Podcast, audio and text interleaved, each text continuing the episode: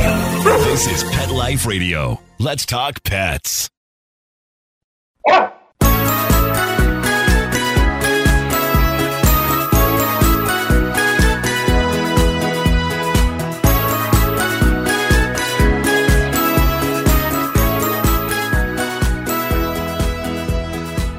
Hey there, dog lovers. Welcome to Dr. Cat Gone to the Dogs. I'm Dr. Katherine Primm, and I'm a small animal veterinarian, and I have an awesome dog named Sky. Sky is the standard poodle that I rescued, and my relationship and bond with her is part of the reason I wanted to do this show.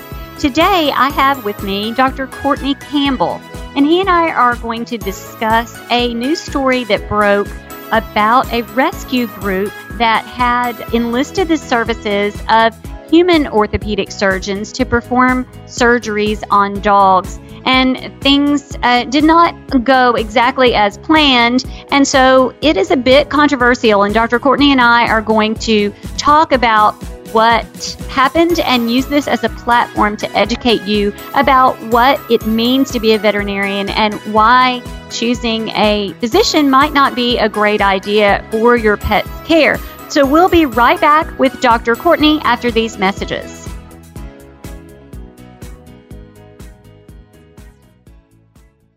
Does your dog itch, scratch, stink, or shed like crazy? Come to Dinovite for help. Order a 90 day supply of Dinovite. Dinovite is nutrition. Pick up two bottles of Lickochops. get the third bottle free. New improved Lickochops with omega 3, omega 6, vitamin E, and now six extra direct fed microbials. Even better for the digestive tract and immune system. Try Lickochops. Buy two, get one free. At dinovite.com. D I N O V I T E.com. Let's Talk Pets on PetLifeRadio.com.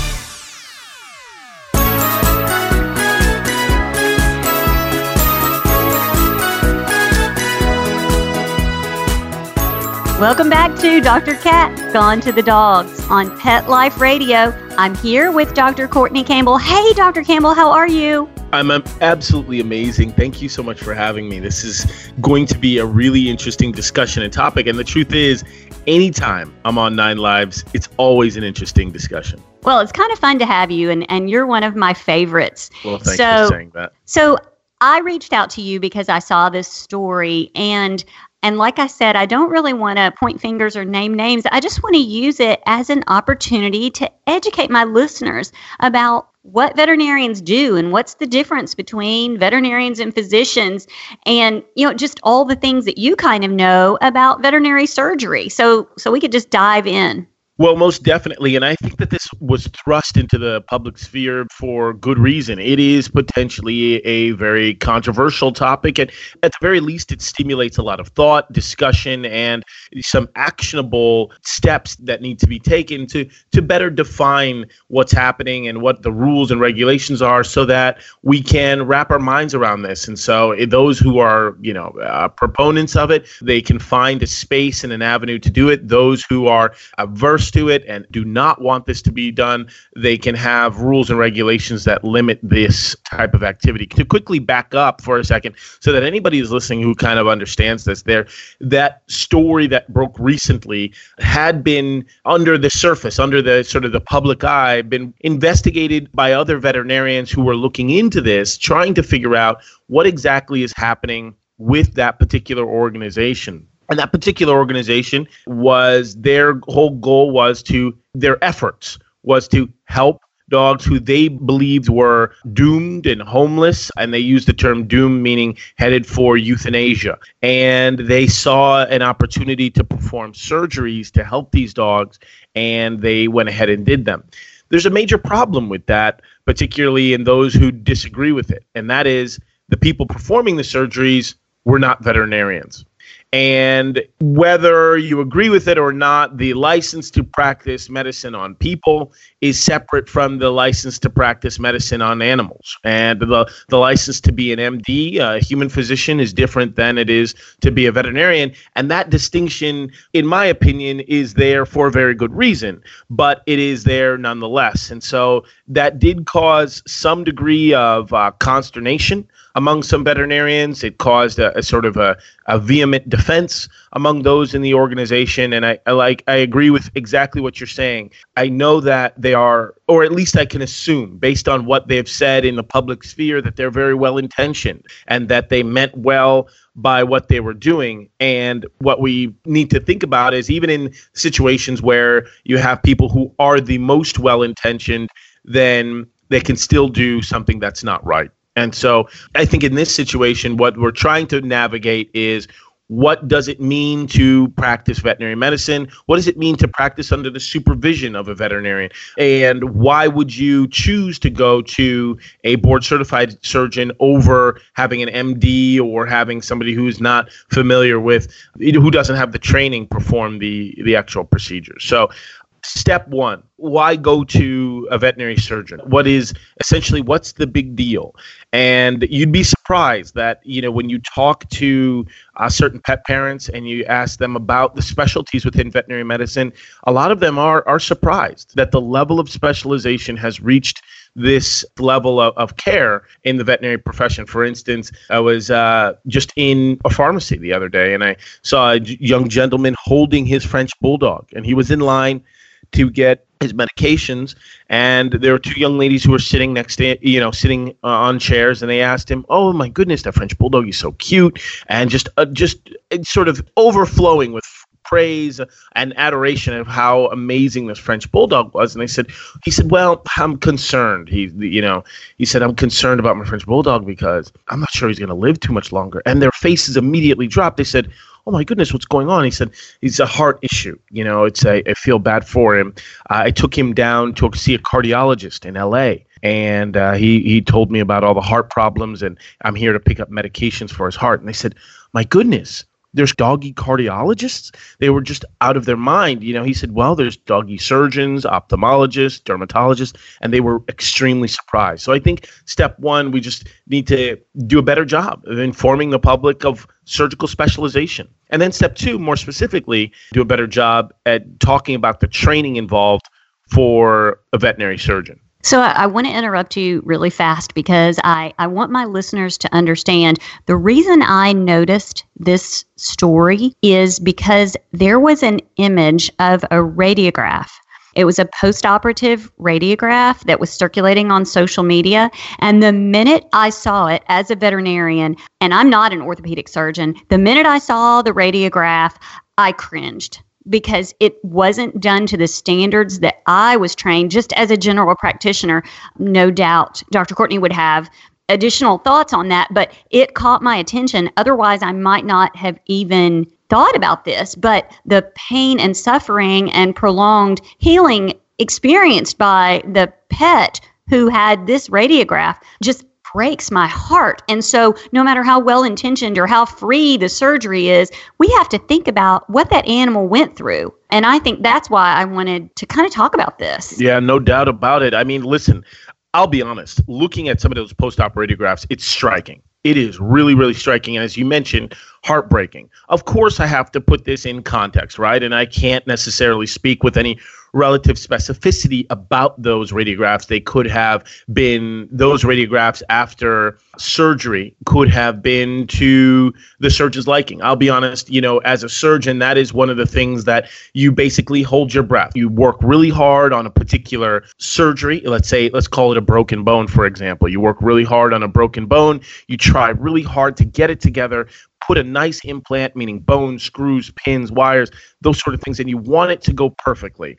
And you get everything set. You you close the skin and the, the layers. You bring the patient into post for X-rays, the post-operative X-rays. You look, and it's not to your liking, and your your heart falls, and you hang your head because you say, you know, I tried my best. But these post operative radiographs, these after surgery x rays, don't look like what I tried. And all of us have experienced that.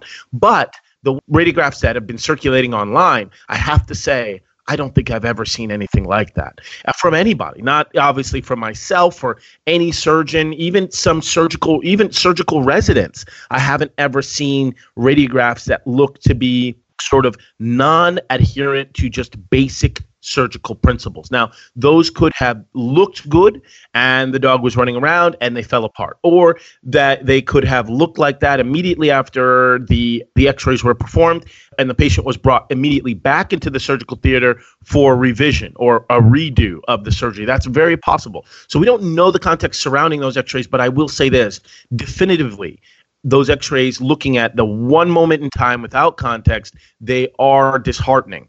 Uh, both to mds you know and of course veterinary veterinary surgeons writ large. So i think number one let's talk about the training. Why do you need that level of training to help dogs and cats and to basically help fix dogs and cats where you see situations like that? I'll talk about from my personal perspective. Uh, graduated from veterinary after you know four years of undergrad, graduated from veterinary school. Usually, at that point where I was in my career, some people had the opportunity to do a one year rotating internship, which means you're in an internship and you are actually getting a taste, a potpourri, a sort of, so to speak, of all of the different specialties. You're in a general hospital, you are working with internal medicine specialists a few weeks, then you jump over to surgery for a few weeks, and then to dermatology for a few weeks, neurology for a few weeks, just getting a general flavor of all of the the specialization within veterinary medicine. After that, you apply for a residency. It's extremely difficult. Lots of reference letters, applications, resumes, cover letters. The anxieties are high. You apply through a matching program. You either get matched or you don't get matched. If you do get matched to your ideal uh, practice. It's like you're you're celebrating and you're happy, you know, popping champagne. And if you don't match, it can be one of the most heartbreaking experiences of your life. After that, once you start your residency, it's a three-year program. Some people will do four years. After that, you take a ridiculously hard surgery board exam uh, which is has three different parts, hours long, thousands of dollars, and uh, you prep for that exam sometimes 10 to 12 weeks of time, and it uh, it has caused. I'll just put it this way: that experience, that experience. If you talk to most veterinary surgeons, it sticks with you, regardless of whether you've been practicing 20 or 25 years. That experience, starting from beginning to and I don't like to say end because we're always learning, but that's the beginning from the undergrad process all the way through taking your surgery board exam. Boy, that level that that experience it's i don't want to say it's it's like ptsd no no i want to say it's more it's more celebratory and more happy than that because you know that you've trained hard and worked hard to be able to have that privilege to work on on, on animals and, and fix animals.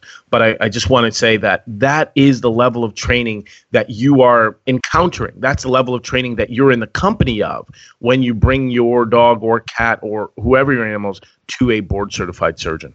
Well, you know, this is news, right? This is media. And so there is some sensationalism that I guess I bring to this. But but I'd like to take a quick break and then come back and talk about you know, what if veterinarians, let's put the shoe on the other foot, what if veterinarians did free surgery for people? We'll be right back.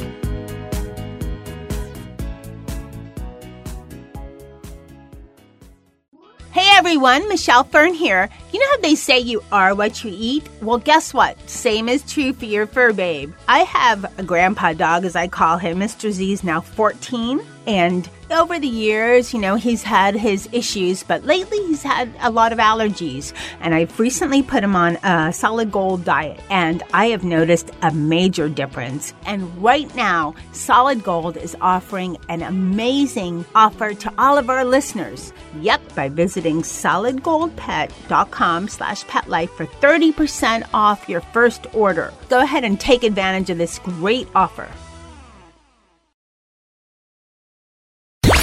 Let's talk pets Let's talk pets on Pet Life Radio. Pet Life Radio. PetLifeRadio.com.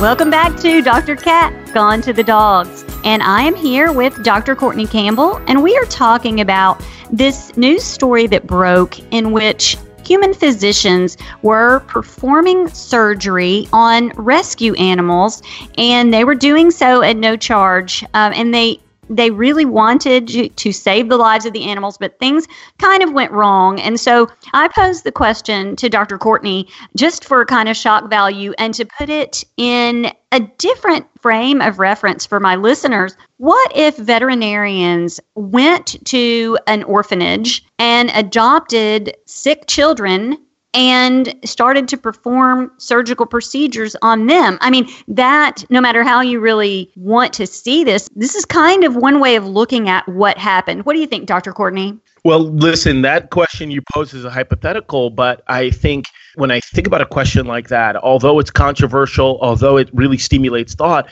it also has a very personal aspect to me. It also affects me personally because practicing in Santa Barbara, I actually had an experience where I saw a dog, and I'll obviously keep the subjects uh, nameless, but I saw a dog who was experiencing severe difficulty breathing due to problems in the throat. And after I dug a little bit deeper as to what the history, collecting history, facts, details, what is actually happening? What exactly is happening with this dog. I had learned that this same dog had visited a different hospital. And I called that other hospital. I said, "What? What's the history regarding this Labrador?"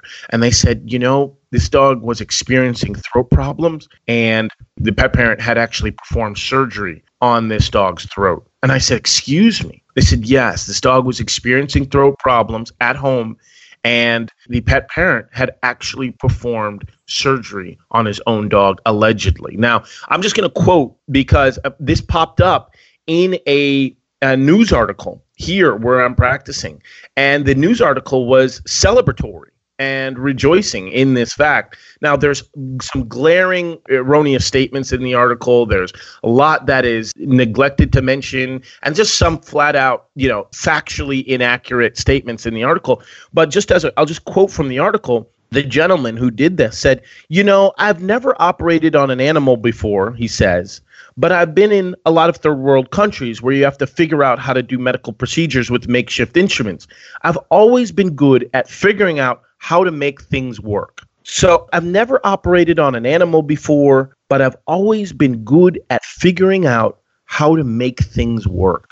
My challenge with that personal experience, and then even this situation, and the question that you just posed, the problem with all three of those is that isn't the time. A life isn't the time to figure out how things work, right? That life is so precious, human, animal, whatever the species, that life is so precious that, you know, putting them through. What about the suffering? The You're dog right, felt like 100%. he was suffocating. I mean, that's that's terrible. It's I, unbelievably terrible. We actually had to we actually had to do throat surgery on that dog, and you know because the original surgery, as you can imagine, was done incorrectly, then there was, you know, if you're the second person going into a surgery that's done incorrectly, listen, I'll just be honest, doing surgery to begin with is challenging. But if you're the second person to have to go revise a surgery that was originally done incorrectly, then it just it makes the scale of difficulty exponentially worse.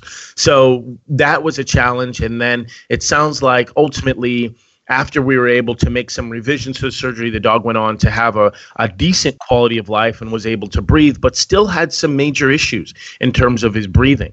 And the particular gentleman who allegedly did this surgery was an ophthalmologist, had done a lot of eye surgeries on humans. So that again is another point that gives me makes me cringe a little bit because this story that popped up and why we're having this conversation today are uh, general human surgeons doing orthopedic surgery who have no training in veterinary orthopedic surgery. The story I referenced is an ophthalmologist who's doing throat surgery on dogs, who probably, uh, and again, I can't speak to it, but I would assume that once you become that level, when you have that degree of, of specialization in your field, that the familiarity with the anatomy of a dog's trachea and the structures involved in that is you know you're at a distant from you're you're distant from that. So so think, so what about yes. anesthesia? I mean that brings me to my next issue was pain coverage in anesthesia. This particular rescue did have a veterinarian there. I'm assuming that veterinarian was able to obtain controlled anesthetic drugs. But in your case how did they anesthetize and provide pain coverage to that patient? Do you even know we don't have the details. I mean, you know, you could understand why a lot of the details were hush hush once they saw the our reaction, once they saw, you know, how this was being received. You know, I'll just be honest, you know, there are some people who believe that if you see something, right? If you see that veterinary medicine is being practiced, if you see that it's being practiced to a substandard level of care, if you see just egregious problems and you don't report them, and you know about them and there's a record that you knew about them and didn't report them, you could actually be held liable as a veterinarian. So when we started hearing reports or when he started, you know, for lack of a better term, bragging or, or you know, sort of declaring that, hey, I have just recently performed surgery on my own dog. I'm an ophthalmologist. I have no training in this, sort of celebratory. It caused a lot of veterinarians to recoil. And seeing that reaction, I think caused him to be more reticent about providing the details. Where did you get the propofol? What pain medications did you use? How did you perform a tracheostomy? According to the article that I'm reading here, and I'll just reference it again so that you, you know I'm not speaking on a turn, but according to the article, he was sent a couple of YouTube videos on how to do a tracheostomy in a dog, and he just worked his way through there. So, I mean, there's so many questions regarding this, but when I see this story that we're talking about today, I think about that personal experience I had with that Labrador, and it, it, it gives me goosebumps in not in a good way. It's it really I shudder to think that this is happening elsewhere. So I just want to be clear. I think this is a perfect opportunity number 1 to talk about training. And I think that we've we've done that at least through my personal experience because I know that there's people that have done more.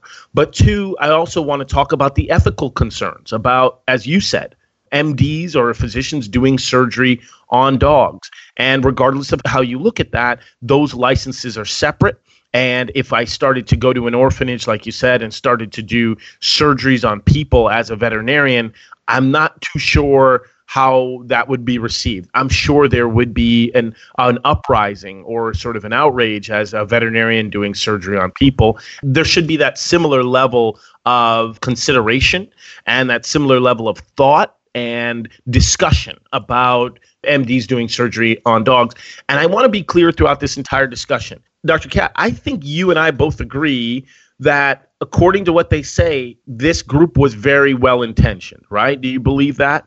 I do. I think that they feel like they were saving lives, and I don't think they gave any thought to all of these other ramifications, which is why I'm here because I think you need to give thought to all of the ramifications. I refer patients, animal patients that I am legally permitted to practice on, I refer them to a specialist when I feel like I am not completely capable or qualified of handling whatever issue it is. So I completely agree. And so you feel as a responsibility like, whoa, this is out of my wheelhouse.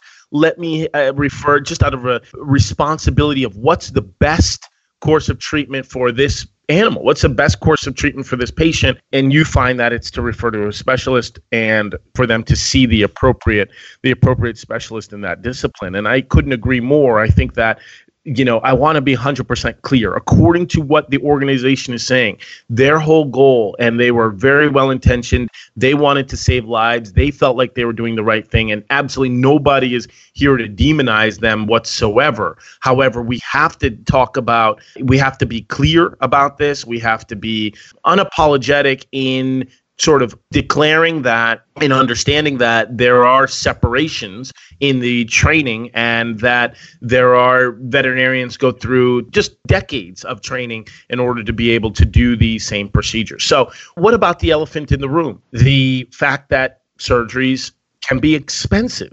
You know, Dr. Cat, I think about the fact that when you have surgeries, I think about medical care in general. And I think about the fact that healthcare is expensive regardless of the species. Human dog cat whatever the case is healthcare is just expensive and it's particularly because it's it's a trickle down effect right? We know that uh, obtaining these supplies obtaining the leases obtaining the overhead having the staff having the lights on just the amount of overhead that's required to have a very functioning hospital is challenging. Would you agree with that as a practice owner Absolutely. But what people don't understand is that you and I cannot afford to do free surgery because we don't have grants. A lot of rescue groups and humane societies, they have grants where they can do these things. So they still get paid. But when you and I do things for free, we don't get paid. And that doesn't mean we don't do things for free because, oh my goodness, every veterinarian does things discounted and for free, whether the pet parent knows about it or not, because we right. love we love pets. Well, that's a uh, that's perfectly stated. And then the truth is, of course, I knew about benefactors, sponsors, but also grants. I don't think I knew about grants specifically. That rescue groups, many of them still will get paid through donations, through sponsors, through grants, and private practices do not. And and that's why I think that it's so important to talk about, use this opportunity to talk about what can you do if you are facing a situation where your dog needs help and it's and you're unable to there's some financial constraints or you're budgetarily conscious and you just can't do that surgery that certainly doesn't mean that there's no hope. That doesn't mean that you should give up. But just a couple of things that pop into my mind. Of course companies that offer credit a medical credit service pop into mind. There are hospitals uh, particularly private practice hospitals that have set aside a special fund to help pets in need. And that is also regulated through a lot of sponsors and donors. And they'll say, okay, well, if you can't afford this particular surgery, let me talk to management of this hospital and see if we can, uh, if there's uh, you know, assistance that we can provide. Of course, friends and family. Of course, GoFundMe, uh, shelters. And I have volunteered my time and efforts and expertise to shelters in my local area. And I did that when I was living in other cities as well. So I think that there's always, at least in my my perspective, there's always an avenue, there's always an opportunity where veterinarians are donating, giving away free things, forgetting charges, and trying to the best to make it as economically feasible for the pet parent. But keep in mind, if you get into a situation in which you're doing this where you're not charging appropriately for the service that you're providing, then you can't have a hospital and then you can't save pets, right? And I think that you could speak to this even more fluently than a lot of veterinarians because as a practice owner, these are a lot of the things that you have to think about on a daily basis. Absolutely. And I just want the take home message for all of my listeners to be you know, whatever you've got to do to get care for your pet, just make sure you get that care from a veterinarian because there are species differences. There are things that Dr. Courtney and I had to learn that were not covered in medical school, only in veterinary medical school. And you are putting your pet at risk if you go through these external avenues. And so just don't exhaust finding an actual veterinarian to help you. That that's really what I want everyone to take home today. Yes, no doubt. No doubt. It is at the end of the day, we have a situation where we have people who we have a, a one health approach. Everyone eh, you know everyone involved in this story everyone who i mentioned even the gentleman who did surgery on his own dog which is just an egregious wrongdoing in my opinion. But everyone involved from the people who uh, have d- done things that we disagree with to the things that we agree with. I agree with you dr cat all of us are doing it because we love animals, right? And we because we love dogs, we love cats, and we're doing it for the best intentions. And sometimes you could have these great intentions and you could still go astray, either because you're just uninformed or because you were well intentioned but you just didn't consider all of the nuances surrounding that particular issue. So I think at the end of the day, that's what I want us to take is that this is a a one health a global sort of comprehensive look at at health is that we all care about animals.